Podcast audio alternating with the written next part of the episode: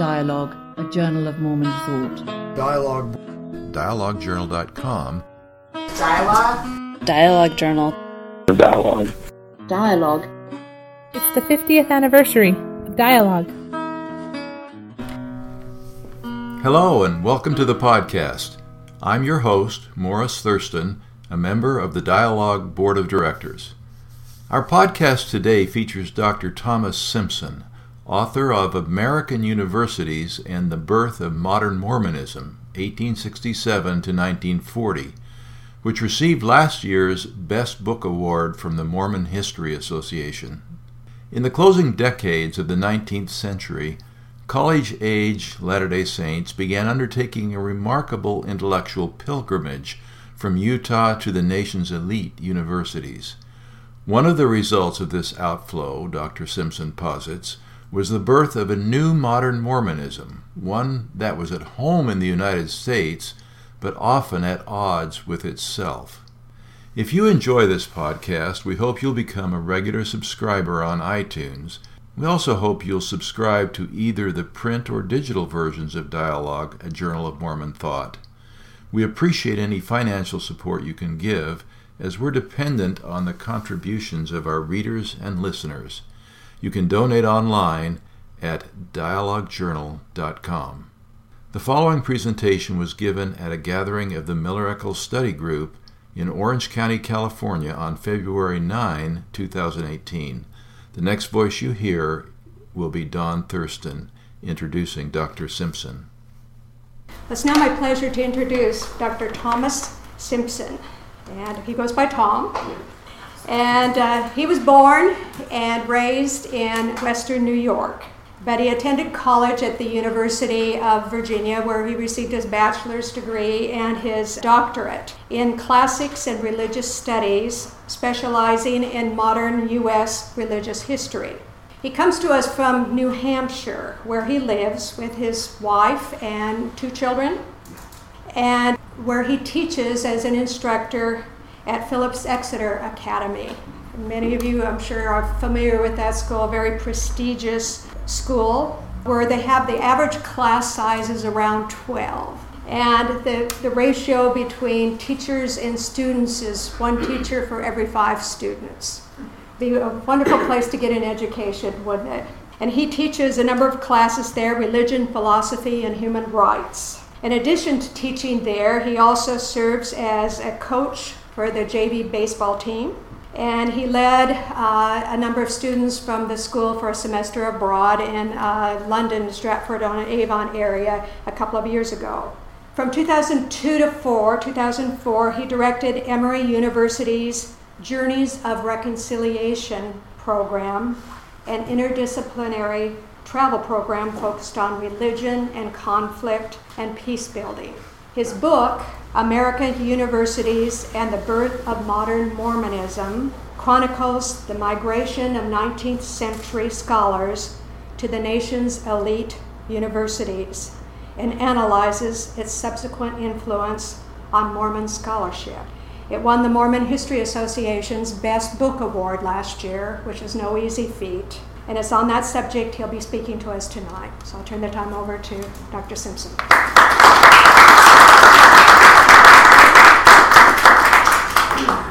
Thank you so much, Don. For uh, thank you all for being here. Uh, it's such an honor. This is a wonderful program that you have. The generosity and the um, boy, the just uh, the the choices that you make uh, in terms of who you. I'm leaving myself out of this. I'm, I'm not being biased. Uh, you choose wonderful people. I know Jana Riess well.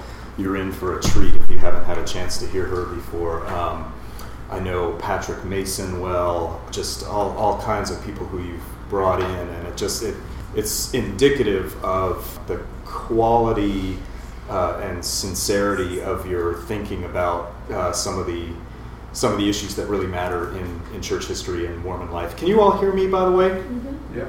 You okay? Okay, I'll, I'll, I'll project a little more. So let's see, a little bit. People often ask me how I got interested in this topic and in this field uh, because I um, have never been a, a, member of the LDS Church. uh, but I have an extensive family history in the church, and so the the connection.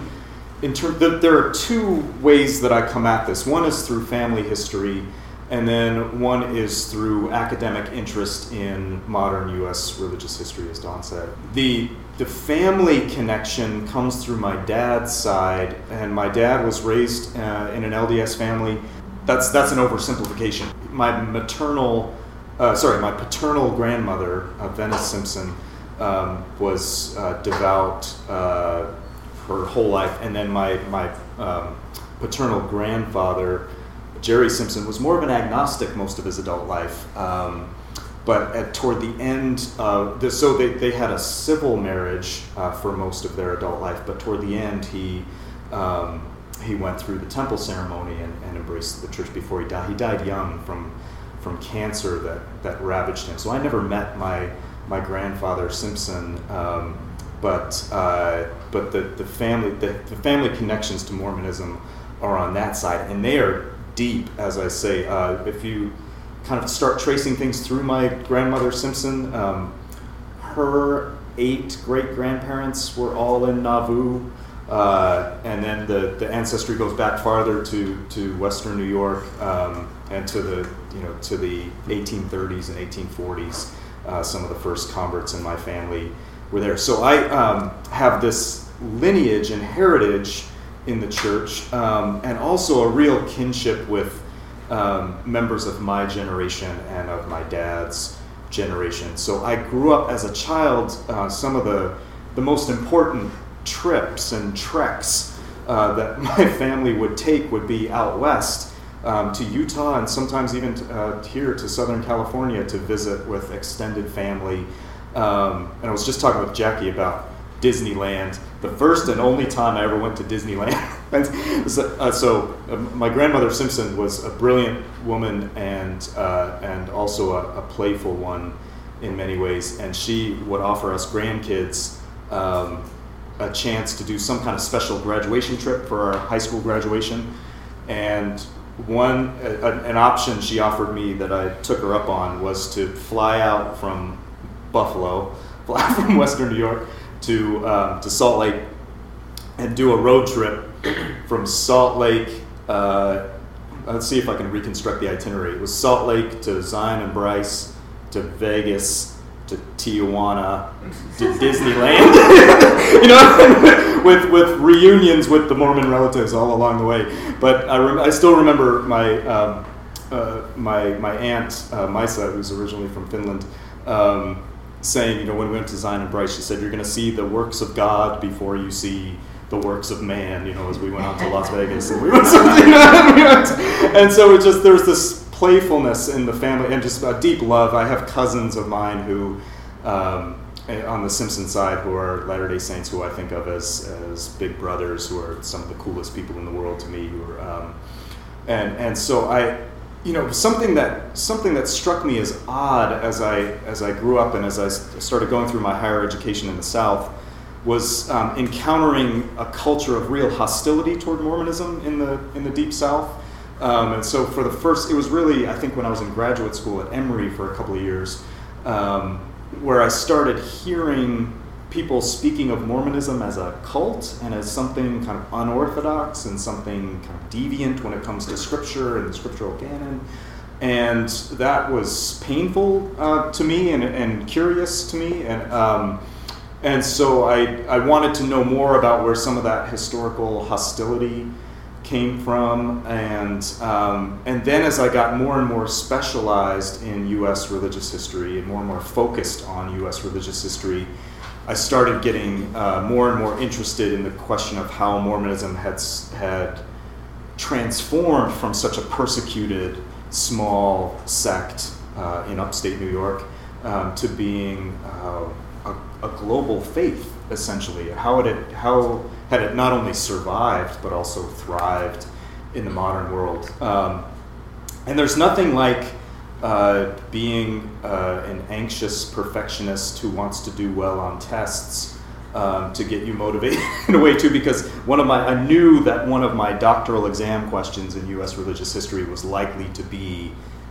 it was likely to entail um, giving some kind of explanation for how Mormonism had pulled this off, how had Mormonism evolved and transformed in such such a powerful way. Other older graduate students had told me, "Get ready for that question." Uh, so, so, I really took it seriously, and I really I wanted to know more, and um, and, and so I, I did as well as I could at that stage of my graduate education. But then when it came time shortly afterward to pick a dissertation topic, this was 15 years ago now, um, I started thinking about, well, how. Um, I, I, started thinking that I might really be interested in diving into uh, archive. I knew I wanted to do an archival project. I knew I wanted to do original research that was related to something that was generating a lot of fruitful scholarship. I had read Jan Shipps's introduction, introduction to Mormonism um, in, uh, in a graduate seminar. Um, and had read some some other work that I liked a lot uh, in the field. Um, and so I thought, why don't I why don't I see what's out there? And and just by good fortune, um, I, I started by looking in the University of Virginia's library stacks. I found Davis Bitton's thick guide to Mormon diaries and autobiographies. And I, and I wanted to know what was going wrong, what was going on in Mormon culture, especially around the, the Woodruff Manifesto of 1890. What was, what was the reaction to um, the official uh, kind of um, abandonment, essentially, uh, I know it took a long time for it to kind of play out, but um, but the official abandonment of polygamy as um, as something that the church had tenaciously defended. A lot of people had risked uh, a great deal to uphold that principle and to live that life. Um, and I thought there must have been there must have been uh, you know, a, a, whole wide range of reactions to that that dramatic shift in church policy and that that desire to kind of make peace with the federal government uh, in order to um, a- achieve more security and stability as a church in the in the long run and in the, the temporal realm. Uh, so I got especially interested in that transitional period of Mormon history, which uh, Thomas Alexander and others have written so beautifully about. Um, and what I started finding in the Bitton Guide to Diaries and Autobiographies was uh, a kind of a critical mass, I would say, it started to feel to me, or, or a cadre of uh, students who had left the region, who had left Utah and Idaho, especially, um, to go to prominent universities, these emerging universities uh, outside the region. So, especially the University of Michigan in the 1870s, um, Cornell, uh, Columbia a little later, the University of Chicago a little later in the 1890s, Stanford in the 1890s, Harvard in the 1890s. Um, and and I didn't know what to make of that. So I was really, really interested in this question of why, even before Woodruff's manifesto, even before this formal and official kind of accommodation with federal authority, what were Mormon students seeing in university education that was appealing to them? Um, and then eventually I, I, figured out that they were actually getting, in, the, in many of the first cases, kind of set apart by Brigham Young for academic migration, for a kind of academic mission, in a way, saying, you know, don't necessarily proselytize when you go east, but go get this, get this education, soak it up, and bring it back, uh, and, and, bring it back so that we can um, use it to help build the kingdom of God in the in the Mountain West. Um, so, uh, so the first real wave of migration. This, this has to do with the periodization. Um, 1867 is really when Brigham Young starts to authorize academic migration. Um, and it's and he's, he's got an interesting rationale for it that I talk about in the first chapter there.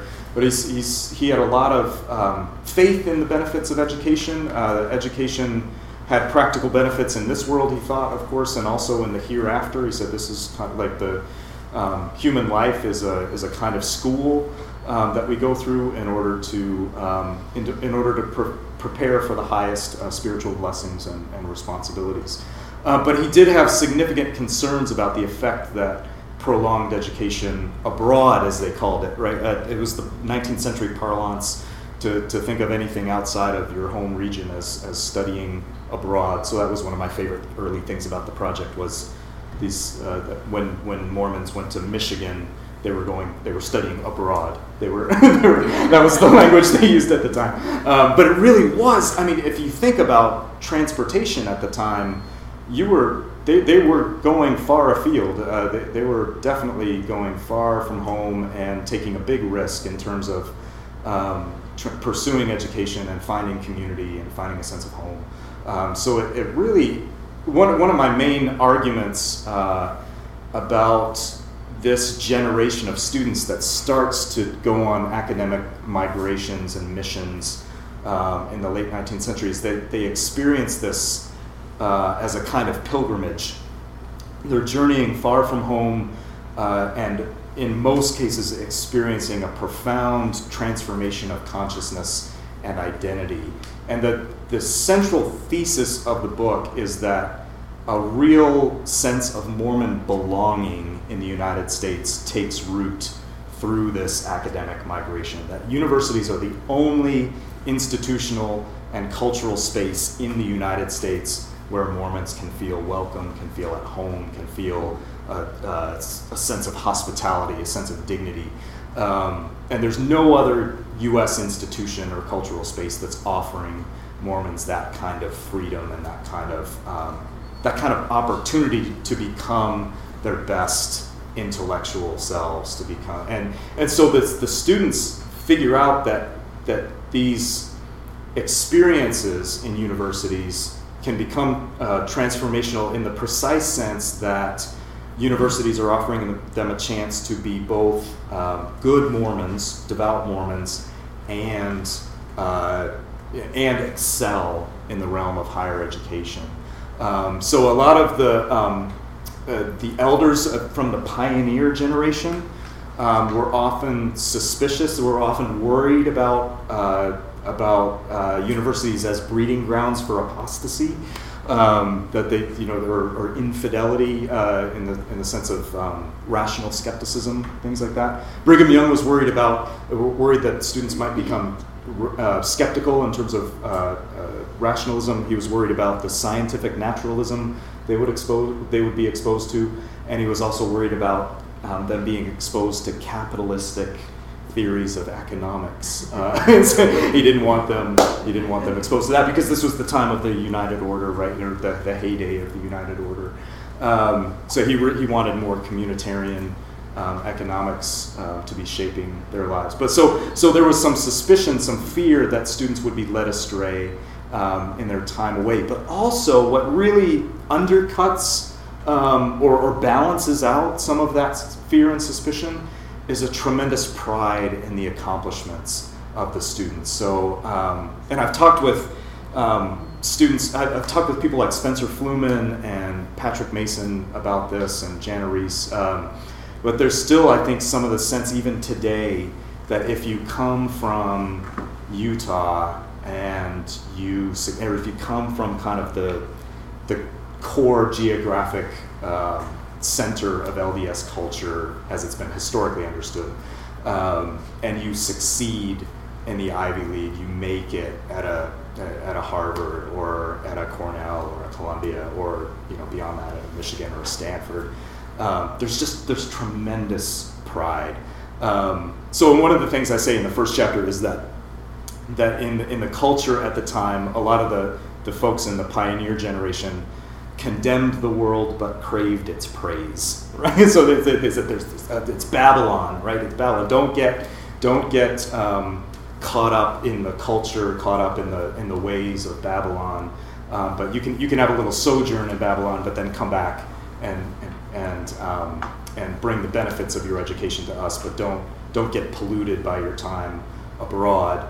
Uh, and the students really figure out again how to make the most of their time in universities and still feel that they are being um, uh, devoutly Mormon, uh, being devout Latter day Saints. And that the way they can reconcile that in most cases has to do with um, really feeling at home with Mormon uh, doctrinal ideas about um, eternal progression and the, the, ideas like the glory of God as intelligence. Um, and ideas uh, that, again, the, the, even Brigham Young's own idea of the, that life is a, is a school, life is a kind of education and preparation for the kinds of blessings and responsibilities you will have in the afterlife. So, um, in a really genuine and sincere way, a lot of the students thought of their intellectual and educational growth as a kind of spiritual growth. They thought that was perfectly harmonious um, and perfectly consistent. So that's the first phase, and um, and one of the central concepts uh, that I that plays out in the rest of the history here, and I'll show you um, some pictures. Let's see. There's there's Brigham. Um, early on, there are a lot of women involved early on in the migration, um, especially getting training in medicine um, often uh, going to places like the Women's Medical College of Philadelphia. And in some of these early cases, um, there were women who were able to pursue higher education because they were part of um, plural marriages. Um, and so this is one of my favorite pictures. Uh, these are the wives of, uh, of Milford Shipp, uh, with two P's, and the two women at the bottom, um, Ellis Reynolds Shipp and Maggie Curtis Shipp. Maggie's on the left and Ellis is on the right.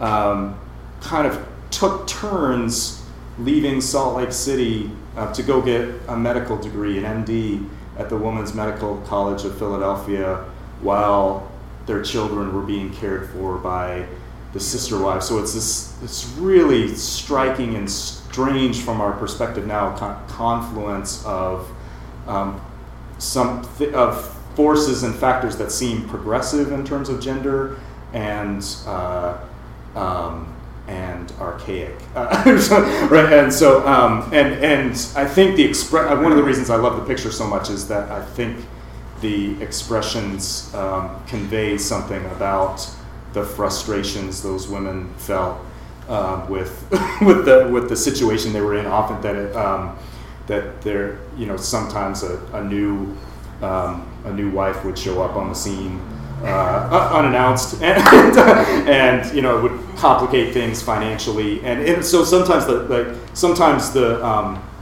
what the communitarian ethic really helped them have enough resources to go pursue higher education, but sometimes you know if, if more people were added to the family unit, that could put a real strain on those resources as well, and, and and produce real tensions between what I see as a kind of an authentic feminist interest in higher education and political involvement, um, and also a commitment to Latter day Saint doctrinal principles about marriage. And so there's just the stories about them are so fascinating and so rich, and you get just very um, sincere and genuine and complex reflections about what that was like at that time from them, from their diaries. Um, so that's uh, th- that's what hooked me. I think ultimately on this project was was reading some of the, this unpublished correspondence, um, these honest reflections about the tensions that people think uh, that people uh, felt historically. Um, and that's to me what makes history so engaging and so interesting is that um, that human beings are never two-dimensional, right? Uh, human beings have such complex thoughts and feelings about um, about uh, various uh, uh, forces that affect them in their lives, and um, I just there, there's an incredible wealth of material that people have kept over time that, that's available. So mainly in the archive, uh, which archives? Uh, BYU Special Collections had a lot of these uh, collections. Um, the uh, LDS uh, Church Library in Salt Lake, uh, Utah State Historical Society, um, the libraries at the University of Utah and Utah State University. Um, just wonderful, wonderful, wonderful archival material, wonderful stories, and I think that's that's what. If you're interested in the book, uh, that's I, part of the, I think the, the gift that I wanted to offer Latter day Saints, um, sort of my ancestors and my relatives and, and other people in the community, is it's, it's a kind of genealogy of Mormon intellectual curiosity and Mormon um, educational migration. Uh, and so, and I imagine that, you know, your own stories, your own life stories intersect with the stories of people in this book in some really fascinating ways that I probably haven't, that I probably don't even know.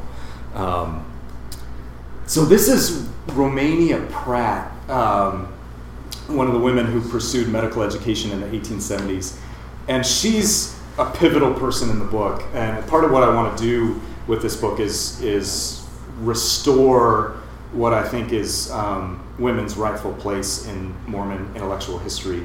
She's so important to me because um, for a long, for uh, you know, in Brigham Young's mind, there was some wariness again about borrowing too heavily from outside uh, sources and outside teaching. And there's there's a strong strain in Mormonism of what uh, U.S. religious historians call populism, and it's not political populism in terms of what we often talk about related to um, political movements like with uh, William Jennings Bryan thing, but um, or, or, even today with uh, with President Trump.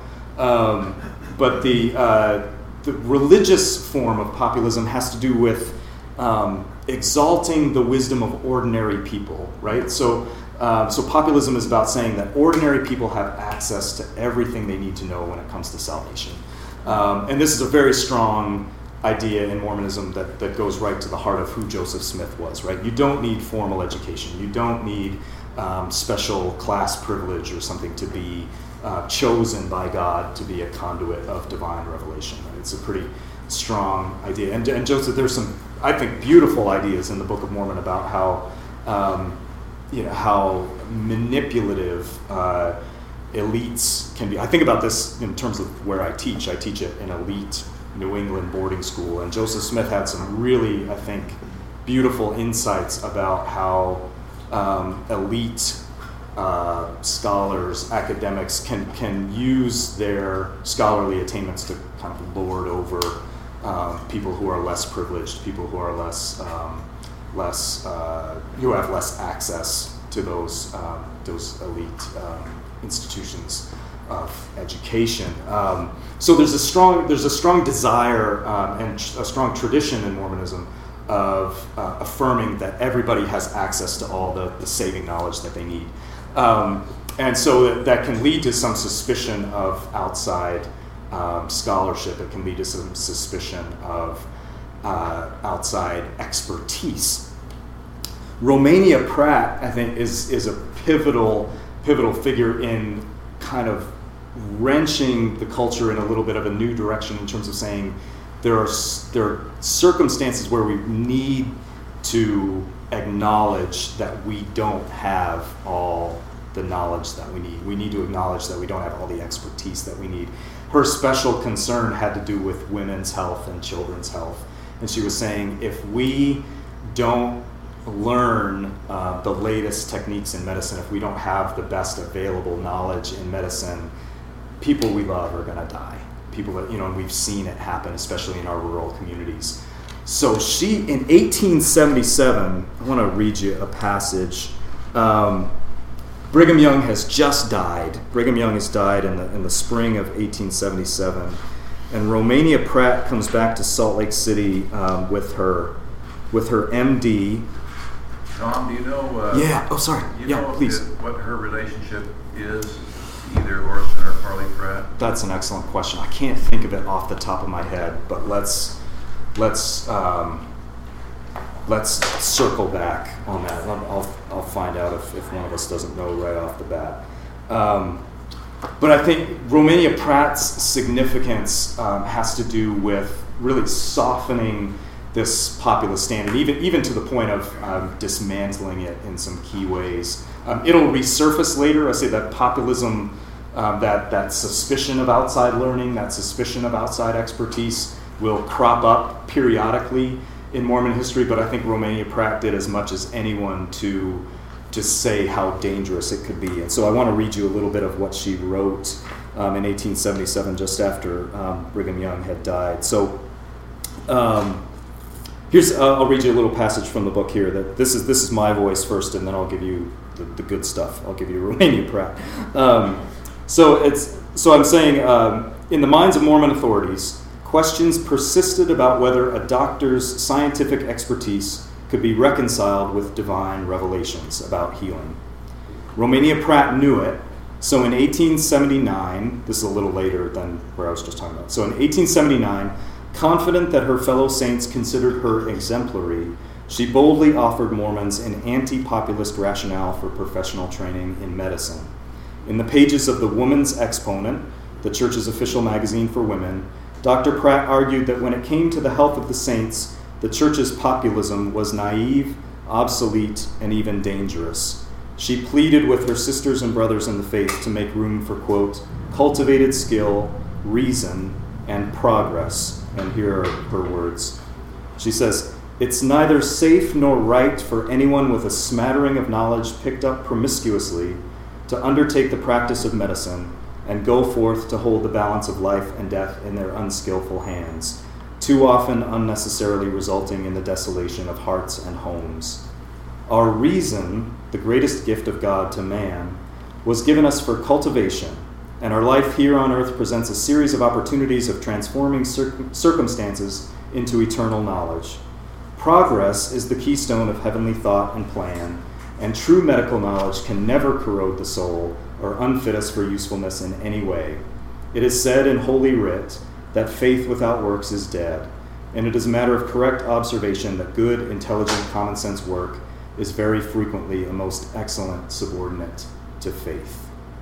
And I just go on to say, like, um, like any like, like any effective proponent of reform, Pratt owned the tradition she dared to modify. So she knew she knew what core Latter Day Saint principles she could draw on to make an argument for opening um, opening the church up to outside expertise when it came to the the, uh, the practice of medicine. Um, one of my favorite um, outcomes of this project uh, that that warms my heart in a great way is um, there's a graduate student at the University of Utah who read this book, and he's a graduate of BYU and he as soon as he read the book he got in touch and i'm not sure where the process is right now but he got in touch with people at byu to say we should have a romania pratt scholarship for women in science um, and i think it's i think it's happening i think it's it's getting some traction um, so again like these are these are some stories that that really are uh, incredible um, and uh, are inspiring, uh, I think, some people to, to take seriously um, women's contributions to this history. So that's Romania Pratt. She's um, great. Yeah. She was married to Parley oh. P. Pratt's oh. eldest son, Parley P. Pratt Jr. That I was. And then they divorced. Yes. And then she married Charles Penrose. Exactly. Yes, she has a long. She is Esther Bunnell Romania Penrose Pratt. I think is her full name. Yeah, that's right. Yes, yes. And among yeah. all her other accomplishments, she yeah. had seven children. Yes, yeah. So that's yeah. It's it's fasc- fascinating stories. Fascinating stories. Um, and so the Romania Pratt contributes, and then uh, another really important phenomenon in the 1880s, while the federal government is carrying out its raid against Mormons, driving Mormons into, uh, into exile, essentially driving them underground. Um, a whole cadre of students is going to the University of Michigan. Um, they're a fascinating group to study. They don't agree on much of anything. Uh, Benjamin Cluff Jr. is one of the key figures in that movement. Um, sorry. Ben, Benjamin. Benjamin Cluff Jr. C L U F F, and so he oh, becomes uh, Mexican. Uh, exactly. Exactly. yes, and also the uh, he becomes um, pres- he, he follows Karl Maeser as president of the Brigham Young Academy, uh, and uh, and and is there just as Brigham Young Academy is becoming uh, Brigham Young University, and so he's an incredibly important figure. Uh, because he ends up inviting a lot of uh, national experts in education, some of the leading educators of the day, to uh, Provo for summer institutes. Uh, and so he's uh, Charles Eliot, the president of Harvard, comes to to Salt Lake City and to Provo in uh, 1892, and Charles Eliot tells people what a great bunch of Mormon students he has at Harvard, and uh, there's there's some controversy about that. Because it gets picked up by the Associated Press, and and there's a little bit of a um, a kerfuffle about uh, you know there, there, seems to be a Mormon colony at Harvard, and, uh, and, you know, and, um, and, this is how un-American. Um, and Charles Eliot defends. This is an amazing moment. Charles Eliot says publicly um, Mormons should be. Uh, uh, I think Mormons are very much like the Puritans in their commitment to. Uh, um, in their commitment to uh, realizing a religious way of life that has uh, that has education at its center and um, and they're you know they've been persecuted and they've been resilient and they've been, you know and, uh, and it's it's a really um, soul stirring moment for Mormon students who are at Michigan and at Harvard to have somebody of that stature praise them in that way. So Benjamin Cluff, I think. Uh, you know, for, for exactly the reasons you mentioned, Benjamin Cluff has been difficult to enshrine. Uh, you, like you, you wouldn't want to because yeah, the, the polygamy, this uh, ill-fated Mexican expedition. Um, so you're, you're not going to find buildings named after him in Provo, right? uh, but but he's he's incredibly important in terms of affirming uh, the um, the value of education as a spiritual opportunity. Um, and so he, you know, when, when, I talk about the tradition of populism and the suspicion of, of outside expertise, um, outside opportunities for education, Benjamin Cluff goes so far as to say in the 1890s that it's a sin for Latter day Saints to miss the opportunities that higher education offers. Um, so he's reversing the populist logic entirely, turning it on its head, and he's saying if you don't take advantage of the opportunities that are out there, that's that's a kind of spiritual laziness, um, and it's it's it's actually sin. He uses the language of sin. Um, so he's he's an important figure uh, before his um, demise in many ways, uh, and so um, he's incredibly important in terms of bringing um, bringing leading educators uh, to to Utah in the 1890s. Um, here's another wonderful uh, figure from, from that time period, the late 19th century. This is Martha Hughes Cannon, who a lot of you have probably heard of, um, who was who had the MD, um, who uh, ran for political office, first female state senator, right in the in the U.S. Um, and uh, she ran against her husband and, and beat him. Uh, right? think, my understanding is that they both could have won. They both like she didn't you know, she didn't win necessarily at the expense of him, but but still, she beat her husband, her, her uh, polygamist husband, and um, yeah, she's an incredibly incredibly accomplished person, multiple uh, advanced degrees, and uh, in that political career as well. So just um, there there are a lot of Mormon students exploring every possible opportunity at this time, and this this comes um, right as uh, right as Utah's uh, finally achieving statehood. So that is, I think, in 1896 when Utah achieved statehood is a is a watershed moment in a lot of ways. Um, there's a kind of uh, what a, a, kind of truce um, with the federal government that's very important in terms of the the external pressure relaxing. And this in the book, I say that this is essentially a time when internal conflicts within Mormonism start to um, surpass uh, or overtake um, conflicts with external authority and external um, coercive pressure.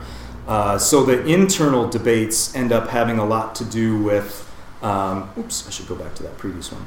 Um, the internal debates have a lot to do with um, is- issues like biblical criticism, the historicity of the Mormon past, uh, modern scientific theories of evolution, um, uh, academic freedom, these kinds of issues, con- big controversies at BYU and the University of Utah in the early 20th century. Um, so the third chapter is called Evolution and its Discontents. Uh, from 1896 to 1920. This is a picture. The, the book's cover takes um, kind of the middle portion of this picture, this wonderful picture of uh, Latter day Saints who were studying in Boston and Cambridge in 1893. Um, and so mainly at uh, Harvard and MIT. Um, some of the younger kids, uh, you had some who were going to the Boston Conservatory uh, for special musical training. And, um, and Jean Thatcher, who's there, the woman in the middle, was also a musician. Um, but mainly you had Harvard and MIT students in this picture who were studying law, engineering. Um, again, with this idea that they could bring practical um, benefits back to uh, Utah to help build infrastructures um, uh, of various kind infrastructures of higher education, infrastructures of medicine, infrastructures of the legal profession. Brigham Young was uh, was very interested in having um, some of the some of the younger generation be trained as lawyers because there was such a ferocious legal assault on uh, Mormon land holdings, uh, um, business holdings, and things like that. So uh, he wanted he wanted Latter Day Saints to be trained as lawyers so that they could defend the church against these attacks. Um, so even though even though Brigham Young was harbored a lot of suspicions about lawyers uh, and their their character, uh, he said we need we need some of our own people to be trained as lawyers. So so that happens at Michigan, that happens at, at Harvard um, by the 1890s, places like that. So that's that's a picture I I, I rejoiced. Um, and, and, almost wept when I found this picture. It's beautiful. If you ever want to go see it at uh, the Church History Library in Salt Lake, it's huge. It's it's just it's it might be it might be about half the size um, when you when you hold it. Um, it's a beautiful, large portrait of those of those students.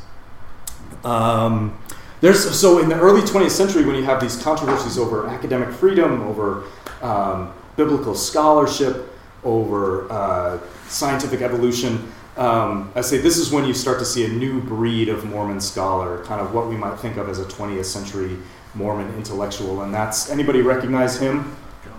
Yeah, that's a young John A. Widtsoe. That's a, yeah, who became a general authority and also the president of the University of Utah, um, president of the Agricultural College of Utah, which later became Utah State. Um, so just an incredibly important figure in the history of uh, of higher education. One of the first Mormons uh, to, to earn a PhD. Um, he was a, a, scientist by training um, and, uh, and had a, just a wonderful time at Harvard. He, he, writes in his autobiography about how Harvard was kind of every childhood dream of his coming true in terms of being surrounded by that kind of faculty and that kind of um, wisdom. He had a chemistry professor at Harvard who was instrumental in helping him understand that he could reconcile his religious belief with, uh, with being a modern scientist. Um, and so he had a, a, professor named Josiah Cooke who's, who was fond of saying uh, that all of nature is but God's speech. Uh, and so there's nothing. Um, and Ellis Reynolds Shipp, before Widtsoe, Ellis Reynolds Shipp, who had, had gone to the Women's Medical College of Philadelphia, said something similar. She said, um, all truth is from God. You know, there's this confidence that it, you know, as you investigate um, scientific realities, you are you're investigating the nature of God and the nature of reality, and so there's really there's no danger per se of um, you know, of, of going too far on the road of scientific inquiry and investigation. Um, later on, oh yeah, way, the, good thing about Widtsoe is yeah. that he was he was Norwegian, so he would be welcome as an immigrant even today in our country. Yes, he's he's not from one of those word I can't say countries. Yes, he's he's, he's of the right stock, which is it's you know it's fortunate that you bring that up, Morris. I, um, one of the part of the scientific culture at the time was, um, and you see this with the, the, the Mormons who are who are most accomplished in the biological sciences um, are getting caught up in the broader early 20th century interest in eugenics and, and idea, these kind of quasi scientific ideas of racial superiority um, being tied to you know, intellectual superiority and civilizational superiority. Um, so it's interesting that, that when, as, as Mormons in many ways are learning how to play the game at the highest level, the intellectual, you know, how to how to achieve at the highest level intellectually. Um, that brings a lot of benefits uh, to Mormon culture, but there are, I mean, that, that should be said. There are, I think, legitimate concerns about where that inquiry might take you, and and um, and sometimes I'm, you know, I, I think some of the some of the concerns are overblown and maybe a little overheated, but. Uh, but people recognized at the time that, that science could be taken in a problematic direction, uh, eugenics being, I think, the most prominent example from that time. Uh, uh, people were taking it very seriously, and, um, and you heard in the introduction that I, I have a lot of background at and a lot of training from the University of Virginia. And the University of Virginia in the mid 20th century was one of the centers, one of the leading centers of eugenics uh, thought. And, and I teach a course on the Holocaust now. Maybe you know this, but um, it's just it's horrifying when, when you see that Hitler was looking at what was going on in the United States and he's saying, look at, uh, look, notice how 22 states have passed sterilization laws, you know, and, uh, and he's saying we can do this too. He's borrowing from U.S. policy um, along these lines. So, um, so it's, it's so the, the scientific advancements are extraordinarily beneficial on the whole. Uh, you know, uh, Widtsoe is, is doing so much to to bring modern techniques of uh, farming and you know extension school education. Um, it's it's it's, uh, it's incredible, but um, but there are some uh, some downsides uh, I think in terms of um, in terms of assimilating uh, to, to what is, is prevailing in the, the academic culture of the time. Um, so that's that's an interesting story. There's some again some graduate students at the University of Utah who know more about this than I do, who are looking at that history of um, of eugenics as it relates to um, Mormon scientists. Uh, but yeah, so Widtsoe is, uh, as I, I think, you know, um, an embodiment of this new type of Mormon scholar who's who's playing at the highest level and, and bringing all kinds of uh, wisdom uh, and training and expertise uh, back to Utah. That and, it, and he spends and may, maybe you know he spends the rest of his life really um, optimistically proclaiming that we can reconcile uh, the best of science with the best of LDS faith. So he has some books like uh, Evidences and Reconciliations in his college. He's like trying to help younger, um, uh, educationally minded Mormons navigate that terrain. He had a brother, maybe you know, he had a brother named Osborne who also went to Harvard, who was more uh, trained in the humanities, um, was an English professor eventually at the University of Utah. And Osborne writes a really interesting set of articles at this time for um, the uh, I can't remember if it's the improvement. I think it's for the improvement era. Um, and he's, he's talking he's talking younger Mormons through what college can be like and how it can be uh, um, what it can be a challenge for one's faith. And here's how you can um, here's how you can reconcile it. So there's some optimism there. But it's not long before some some strong controversies that you probably know about from BYU's history start to emerge. Um, in 1911, some professors who are bringing back some training in psychology and some training in scientific evolution start um, getting in some hot water. Um, there's and there's kind of a pitched battle in some ways between some students who really admire the professors and trustees of BYU who are saying you're going too fast, uh, too soon with with these ideas of evolution. And um, there's some real tension that emerges about um, whether scholars are going to lead young Mormons astray. Um, so that's emerging pretty early on in the uh, in the 20th century. Um, all the while that Widtsoe is trying to be very optimistic and say, no, no, no, we can we can harmonize these things, we can reconcile. Um, but there's a younger, even younger than Widtsoe, there's a younger generation that's that's really starting to push the boundaries more and uh, and and be more provocative in some ways. And there's some firings at BYU and resignations, and then there's an academic freedom controversy at 19, in 1915 that draws the attention of the American Association of University Professors, and so there's a real question about like to what extent the church wants to be committed to um, sort of what scholarly inquiry wherever it will lead in that old Jeffersonian sense, um, but. Uh, but Widtsoe is optimistic that they can be reconciled, um, and, and it's even as some storm clouds are gathering. Uh, it's at this time that the president of Brigham Young uh, in 19, uh, 1915, I think George Brimhall says the the motto for BYU now is the school follows the church, and maybe you know that phrase a little bit. They're saying that's just you know we can't have um, teachers kind of coming in and, and teaching, uh, offering things to, to young people that are at odds with official doctrine or raising questions about official doctrine. Um, just end of story. The school follows the church. Okay, uh, so that's around 1915, and then, but you know, none.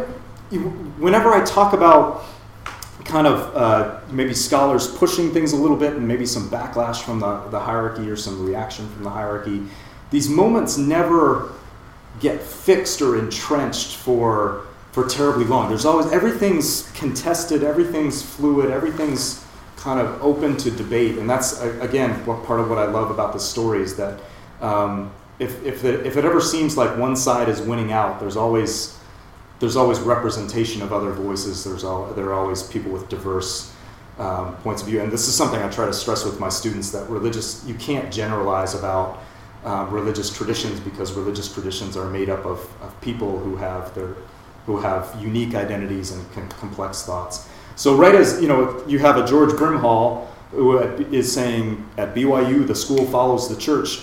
It's only five, six years later that Franklin Harris, who's pictured here, comes in as president, and he says the most important thing for BYU is to pursue accreditation, and we're going to pursue accreditation by hiring as many faculty with PhDs as we can, right? and we're going to make this a real university.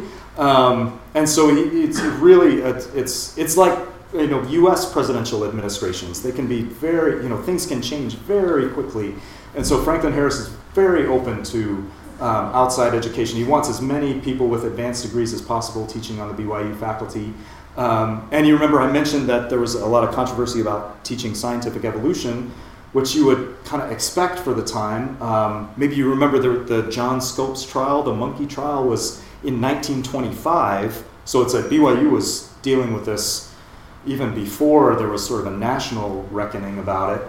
Um, but in that same year, in 1925, there was um, a Stanford trained zoologist named Vasco Tanner who Harris hired. Um, and Vasco Tanner said, I think it's really important that we teach scientific evolution, and he made some headway on that. And partly the argument was, again, had to do with uh, the um, training in medicine. Uh, the part of the logic at the time was if we want our best and brightest to be able to practice medicine, we want our best and brightest to be able to go to the best medical schools, and if they're not exposed to scientific evolution, um, they're not going to be able to get admitted to the best medical schools. They're just they're not they're not going to be taken seriously as medical as future medical practitioners. Um, so there was a practical logic in some ways saying, you know, and this is what students had been saying back in 1911 was if, if we don't get tra- these ideas are out there, these ideas are dictating the, the standards of higher education at the best universities. We need to we need people from our faith to be training us in them, exposing us to them um, so that, that we don't have to go elsewhere um, and get the information um, that way. So it's a big debate about what, what can students handle, what should they be exposed to, what's dangerous, what's healthy. Um, a lot of, lot of uh, debates about the best um, pedagogical approaches and the best way to raise Mormon. Um, so that's Franklin S. Harris, who was very open. He was um, president starting in um, 1920 uh, or 1921, um, right at the beginning of this last um, this last chapter. Um, and then I, I, give J. Reuben Clark a lot of prominence in this story as someone who, uh, after after a lot of exploration, again, a lot of out migration academically, and and people coming back with um, with the latest theories in a range of fields. Um, J. Reuben Clark uh, reacted strongly to what he thought was an excessive uh, reliance on um, outside uh, expertise in disciplines um, like sociology and disciplines, even the academic study of religion. This is what's fascinating to me. So, you remember when we were talking about populism and this idea that every, every person has access to all the knowledge they need when it comes to salvation. Um, the mo- one of the most interesting academic migrations for me, and, and one of the most significant ones I think historically for Mormonism, is in the 1920s and 1930s. Uh, a cadre of students starts going to the University of Chicago's Divinity School for training in theology and biblical studies, uh, church history, meaning the history of Christianity as a whole.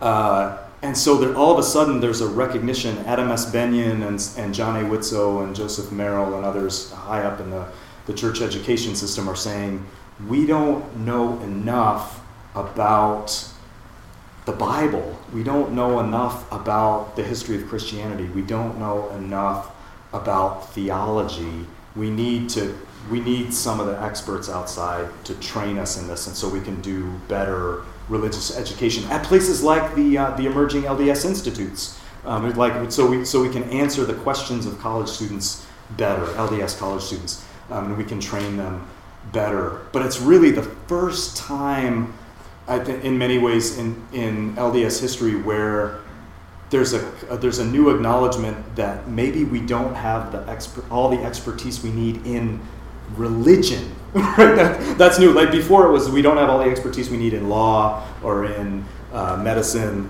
or right or engineering. But now it's saying like we don't have all the expertise we need in uh, religion, which is a remarkably humble.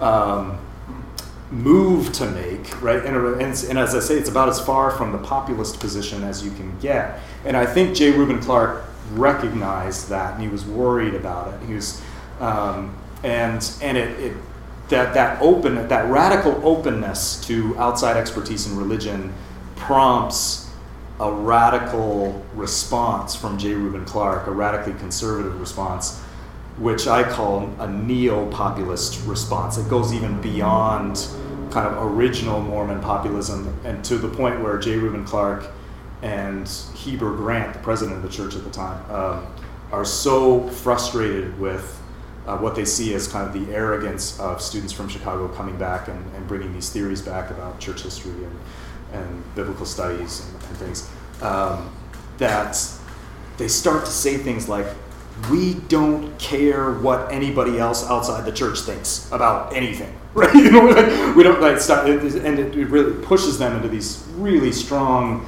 statements that have kind of a chilling effect on Mormon scholars at the time. Because Clark, as you as you probably know, was a, a general authority at the time.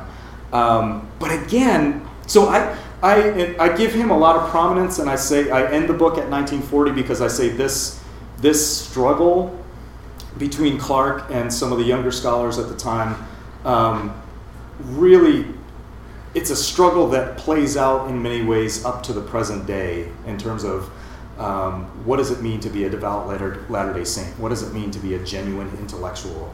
Uh, what is it? These, these questions still play out today. But even um, at the time, I was talking about this with some folks at dinner.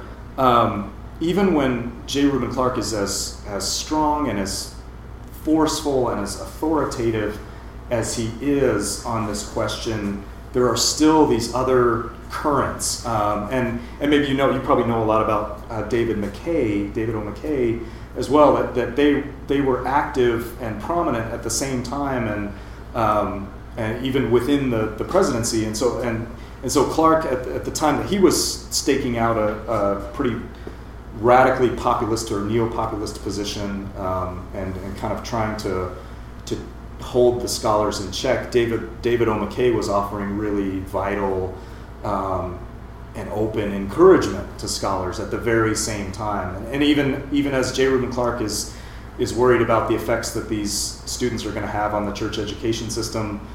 BYU is forming a religion department for the first time, or a genuinely academic religion department for the first time.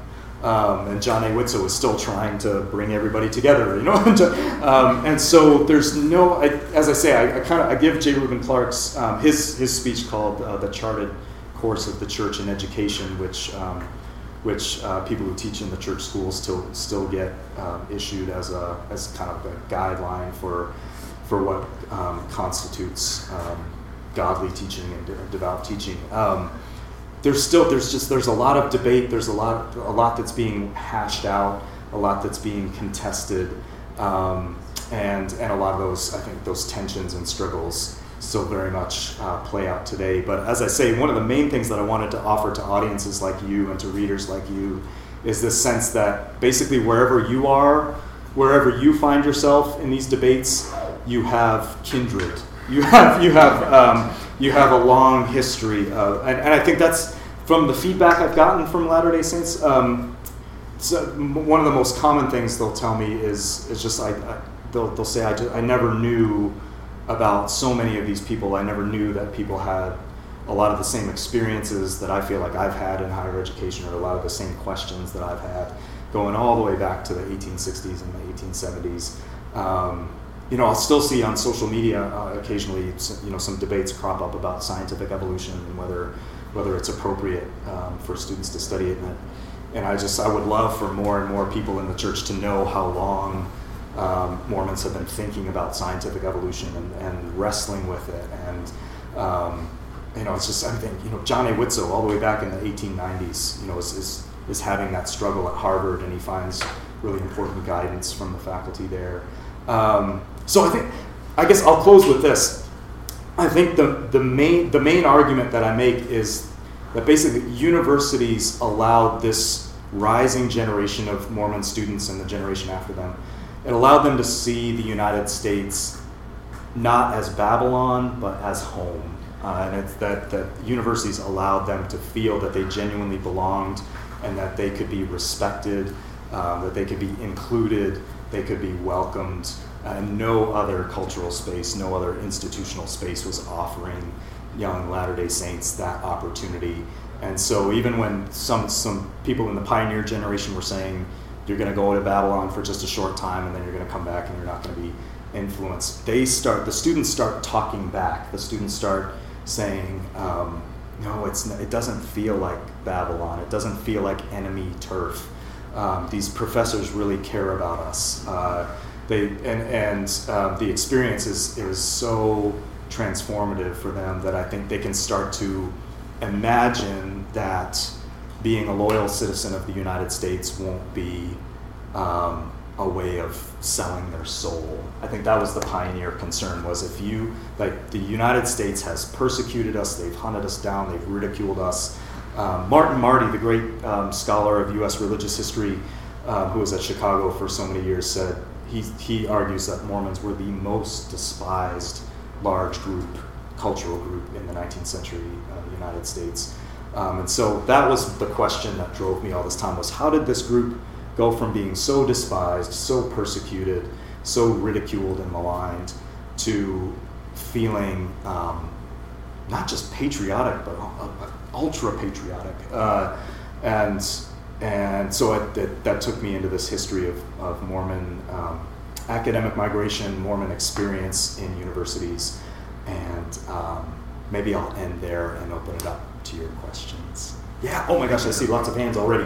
All right. All right. That's it. I saw this first. Yeah. These uh, Eastern students that you Yeah, talk about, yeah. uh, do you have any information about uh, how many of them, or what percentage actually went back to Utah to utilize their experience? I mean, was Brigham Young's uh, Yeah. purpose accomplished, do you think?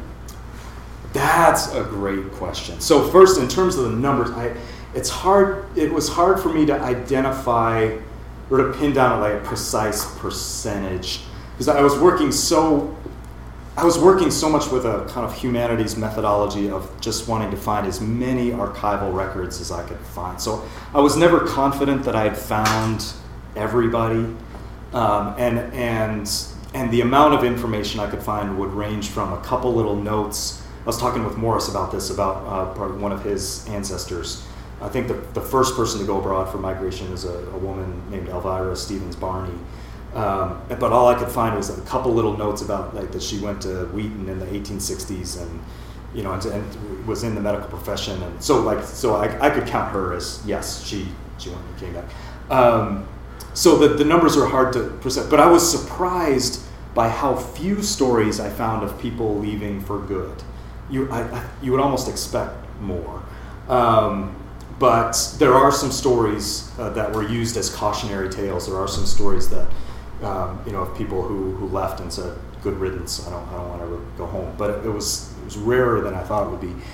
And in terms of Brig, that's that's so open to interpretation. I think we could all have a conversation about whether Brigham Young's original purposes were achieved, original goals were achieved. I think that's in the eye of the beholder. I think it's a remarkable history. I think it went beyond what he imagined it could be, and whether I, I think it depends on what version of Brigham you get. In some ways, like there's the there's the kind of fearful, um, you know, uh, protectionist version of Brigham Young, and then there's the version of Brigham Young that's open to everything that's out there. It says, "Bring it all here, gather it all."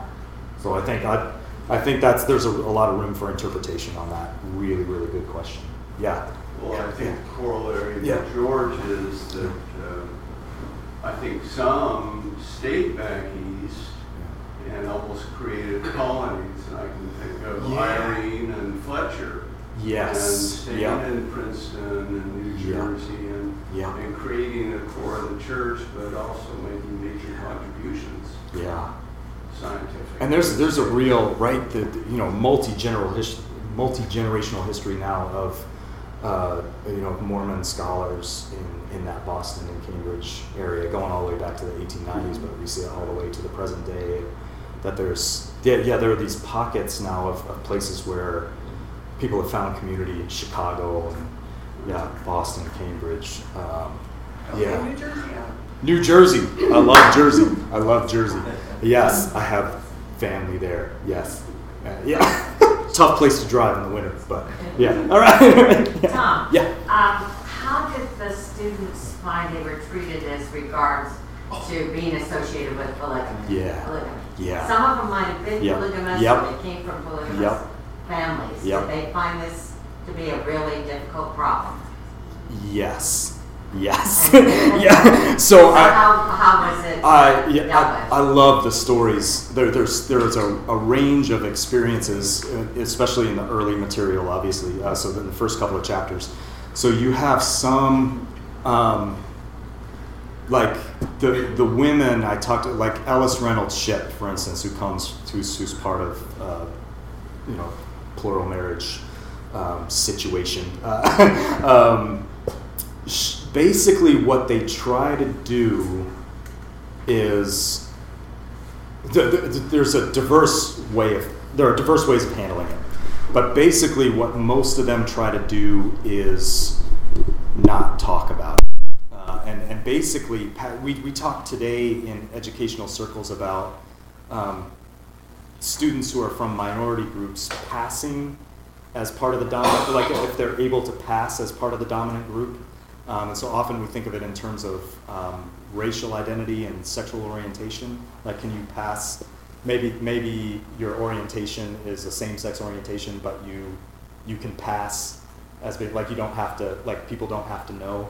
Um, or maybe racially, you can pass as part of the dominant group if you're light-skinned enough or something like that. And Mormons could, at this time, could pass as monogamous, right? They could, like, if they, you know, people didn't ask too many questions. Um, and so there are amazing stories in the book about this, about like uh, Joseph Marion Tanner, um, Tanner's father, if you know Obert Tanner at all. Um, Marion Tanner, uh, picked- you know, picked one of his wives to go with him to Harvard, and left another one, you know, like in upstate New York with some relatives. And we have some of the correspondence of the wife, and, ups- and she's writing to her brother who's studying at the University of Michigan, and she's really graciously saying, "This has been his dream forever. I, I'm I, I'm sad that I have to go through another siege of two years of widowhood, which means because he had just been on a mission, and now he's going now he's going to Cambridge to go to law school with the first wife, you know, and right, you know, and it's, it's just amazing correspondence, amazing stories. And then you have at the University of Michigan, you have some of the second generation kids, like the children of polygamous households, um, and some of them will uh, will basically like they'll be they'll be having debates in the law school about polygamy and whether polygamy should be illegal. This is before the Reynolds decision, just a few years before the Reynolds decision in the Supreme Court. Um, so they're debating. They're they're kind of having mock Supreme Court debates, basically about the legality of polygamy. And some of the Mormon students are saying polygamy has been nothing but, you know, nothing but trouble for my family. And I, I, I would love to see us get rid of it. I would love to see it be made illegal. Um, it's been horrible for my mother and for me. And, you know, and so there's a whole range of ideas. And that's one of the things I love about that group of students at the Uni- University of Michigan in the 1880s. Is I mean, some of they're fighting with each other constantly. I, you know, I shouldn't enjoy that. It's kind of voyeuristic. It's kind of, but but it's just it's again it shows how human they are, right? It shows. Um, so there's Benjamin Cluff is trying to get everybody to come to sacrament meetings and you know, people are they're being young people. They're, some of them don't show up, and they'd rather smoke instead of coming to sacrament meeting. Uh, and and you know, some of them are putting holes in the wall in the house that they've rented because they're just being boys, you know, and, and it's driving Benjamin Cluff crazy. Uh, and you know, and the other people are really devout. Other people are really serious, saying we've got to hold on to the faith and, and be re- of use when we go back home. And um, so, it, and what what brought that to mind was uh, there was one student who was about 20 at the time, a, a kid named Gary Van Schoonoven, um, who would argue with people at the dinner table and say, you know, John Taylor's a coward for, you know, President Taylor's a coward for hiding underground. He should just, he should take his medicine and like, and sub, like turn himself in and take it like a man. And Benjamin Cluff is, you know, it's just, it's just apoplectic. You know, he can't believe that he's got a kid, he's got to deal with this kid who's so disrespectful and, and doesn't have proper respect for church authorities. And, you know, it's just so the attitudes toward polygamy are all across the continuum. Um, from, and, but I think the most common one, especially for people who are involved in those relationships, is like just try to uh, just just try to be to, to come off as normal. And the, the, the what they the best outcome for that is when often if they're interacting with non-Mormons who say, you know, now that I've gotten to know you, I really I think differently about the church, and I can see I can see why you would you know you would be part of it and why it means so much to you. Um, I'm trying to think. There was another case where uh, the, the church, the first presidency, got worried in the 1890s that that one of the um, one of the male students was going to get found out for having multiple wives because I think he had multiple wives visit him at different times, right, you know, and, uh, and and the church. This was before statehood. This is this, this is after the manifesto of 1890 and before 1896 statehood. And they're like, you got you got to stop. You got to right. You're gonna like. I know you might be lonely for a while, but like you just like you gotta gotta keep up appearances until right. Um, so amazing stories in the book about all that. So I hope that helps, but it's all over. Yeah, yeah. Other questions? Other. Um, oh yeah, sorry. Uh, You're describing Yeah. a lot of expensive education. mm. And I know a few of them, few, especially the women that went to medical school, I think they were sponsored. Yes. To go back? Yes. Did you- Sometimes by Relief Society. Yeah. mhm. Did you run into, uh, and through your research, were you able to find out how, how they paid for some of this? Or were- did most of them pay for their own education? Yeah, uh, you know, boy, a lot. So a lot, a lot of them had family support, kind of that approach. But with the women, it's really interesting to see. Um, because yeah, so sometimes re- the Relief Society was offering crucial financial support. You know, basically, sometimes it was like it felt like touch and go, and week to week or term to term, you know, about whether the money was going to be there for them to continue their education. So sometimes the Relief Society really pitched in and saved the day for some of these early medical students. Um, but sometimes, you know, I talked about some of the tensions in the the sister wives relationships, but there are some incredible stories of you know Ellis Ellis Reynolds Shipp was there- she tells a story about being down to her last dollar in Philadelphia, and all of a sudden money comes from um, I think it was Lizzie, so not even one of the ones who was able to pursue higher education, but money, but this money that saved her education came out of the blue from one of the sister wives. That I think one of the ones that she'd been kind of resentful of. And, you know, it's just an incredible story. Like here, I'm going to give you, I'm going to give you this so that you can finish your education. So, but often, like institutionally, um, yeah, the, the support often came from from parents or from Relief Society um, organizations like that. But yeah, so it wasn't it wasn't something available to everybody. Higher education was a lot more affordable then than it is now in terms of real income. Um, so they weren't going into a, a ton of debt um, typically. But and then uh, later on, I didn't talk about this. Later, by the early 20th century, you get a you get a fund um, from the church that support. It's controversial, but there's a fund that gets established instead of a pension fund, right? Pension funds were being debated in the early 20th century about whether they should be offered to workers as a, as a safety net for retirement. Um, and the church decides we're going to give, we'll give loans to people who want to study outside the region. You know, maybe even if it's just for a summer at the University of Chicago or something, so they can be better trained to teach. And, and we're going to do, we're going to have all the teachers in the church school system pitch in, and and then they can take out of it if they want to go. And it was controversial because not everybody wanted to take advantage of it. So they, they were paying into something that they weren't necessarily benefiting from.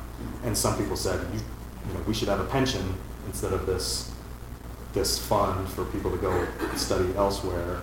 Uh, but they did that for a while. They did a church education fund uh, for a while that, that a fair number of people took advantage of. Yeah. So I'm not even sure how to quite frame it. Yeah, sure.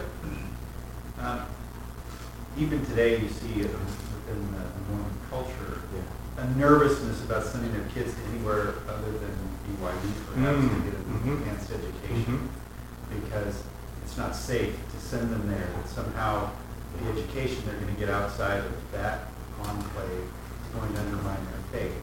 Yeah. Was there pushback at any point during all this in that same way? Yeah. Was there evidence within the students that it was causing them a faith crisis? Yeah. And then a third part of my Yeah, question is, yeah, yeah. what did they, Michigan is, wasn't exactly a hotbed of Mormonism, I assume, Right. back in those days. So Right. What did they do Yeah. for religious communities while they were studying? Great, great question. So I think I think they're all connected in the sense of it's not it's not just a concern about what's going to happen intellectually to students, but it's it's a cultural it's yeah it's about culture and community. Like is is is my my child going to feel at home? Um, and it, uh, Brigham Young is worried about this when his son Willard goes to West Point. You know, he knows like people just customary, routinely smoke, swear. You know, it's just it's a, it's a culture of masculinity um, that that was pretty that that ran counter to the ways that that Brigham Young and his his peers had tried to raise young men. Uh, so there, um, there's a great there's a great correspondence, a series of letters from West Point, um, where uh, uh, about a decade after Willard Young went there, but uh, it's right in 1885, I think. It's saying, you know, be careful about sending your kids to places like West Point because they, you know, they smoke and they drink, and they engage in a brutal contest called football. Right there, you know, it's like, it's like, like, you heard it here first. You know, so, so, there's yeah, there's this worry that the, the surrounding culture is going to be toxic, um, and it's and it's um, going to be poisonous. Um, so right, and so the, the, the Mormon community in Michigan is built basically from the ground up. Um, that they, they have enough people, and but there are other cases, uh, you know, and Benjamin Cluff gets kind of authorized or kind of delegated by Karl Maeser and by President Taylor to oversee the religious community of Michigan. So it's of that, but that's a special situation. I mean, there um, a lot of them, like Ellis Reynolds Shipp and Romania Pratt, were together for a time and boarded together, which meant a lot to them. But like uh, James Talmage was on his own, basically. Um, there, there was a cohort at Harvard, kind of a, a good a good group that could worship together. Um, but yeah, often often they were, you know, they were kind of um, yeah. Uh, uh, and Chicago managed to create a pretty good community, um, but then along with community came um, some internal tension and strife too. So some sometimes um, people would have fights about about scientific evolution. Um, in Chicago, uh, people talked about there being real tension um, on the part of, of people in different disciplines. So like people studying law sometimes would just not be able to see eye to eye with people who were studying theology and religion. Just um, you know, and I think this is part of the J. Reuben Clark tension too. The J. We were talking about this at dinner as well. That J. Reuben Clark, I think, saw all of his elite education as a way of strengthening him to be a good defender of the faith. And whereas um, students in the humanities tended to raise more kind of foundational critical questions about, like, do, do we think, I mean, this, this is where, I mean, the rubber hits the road. Um, basically, they're starting to ask questions in the 20th century about, do you think Joseph Smith really saw what he says he saw? or was it kind of more of a more of a vision in the sense of a hallucination, um, or did like do you think? And so this people are starting to raise these questions in the first decade of the 20th century, and this, the church, church authorities are getting nervous enough about it that they start creating um, tests, like multiple choice tests, um, to, to make sure like that, that students are getting the right idea about church doctrine. So basically, there are questions like true or false. Joseph Smith objectively saw what he saw, right? You know, and and the, the right answer is true, right? You know, he, he objectively saw it. It wasn't just a subjective, private experience.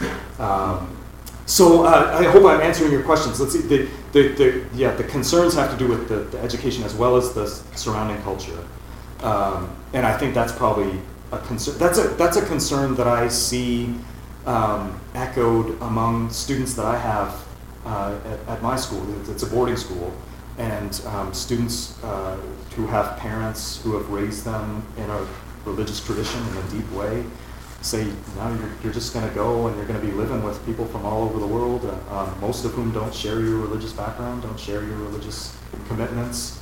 Um, there, there are optimistic ways to look at that and say that's what a great opportunity to meet all these people. Um, but uh, kind of fear is natural that you know you're you're going to be surrounded by people who might who might even mock your principle. You know, I, I, think I think it's more common for me in my teaching to to see. I mean, we're we're at a really interesting moment where I think religious literacy is so low among my students who all, now almost all of them have been born in the 21st century. Um, religious literacy is very low, and skepticism about religion is really high. I mean, just um, that, that basically there's there's kind of an adolescent 21st century idea that like religion is not for thinking people. And that's I would say that's the prevailing attitude among my students. They're not generally obnoxious about it, but it's just they're sort of surprised if I tell if I tell them I go to church. You know, anyway, like how can you? How does that work? Is, is their default question? Uh, yeah, so I think that's that's part of this culture as well is, is that um, the, the fear that, that you'll be misunderstood at best and ridiculed at worst, uh, and, and, to the point where you'll, you'll want to abandon what we've taught you in order to fit in and in order to people. So I think that's a perennial concern.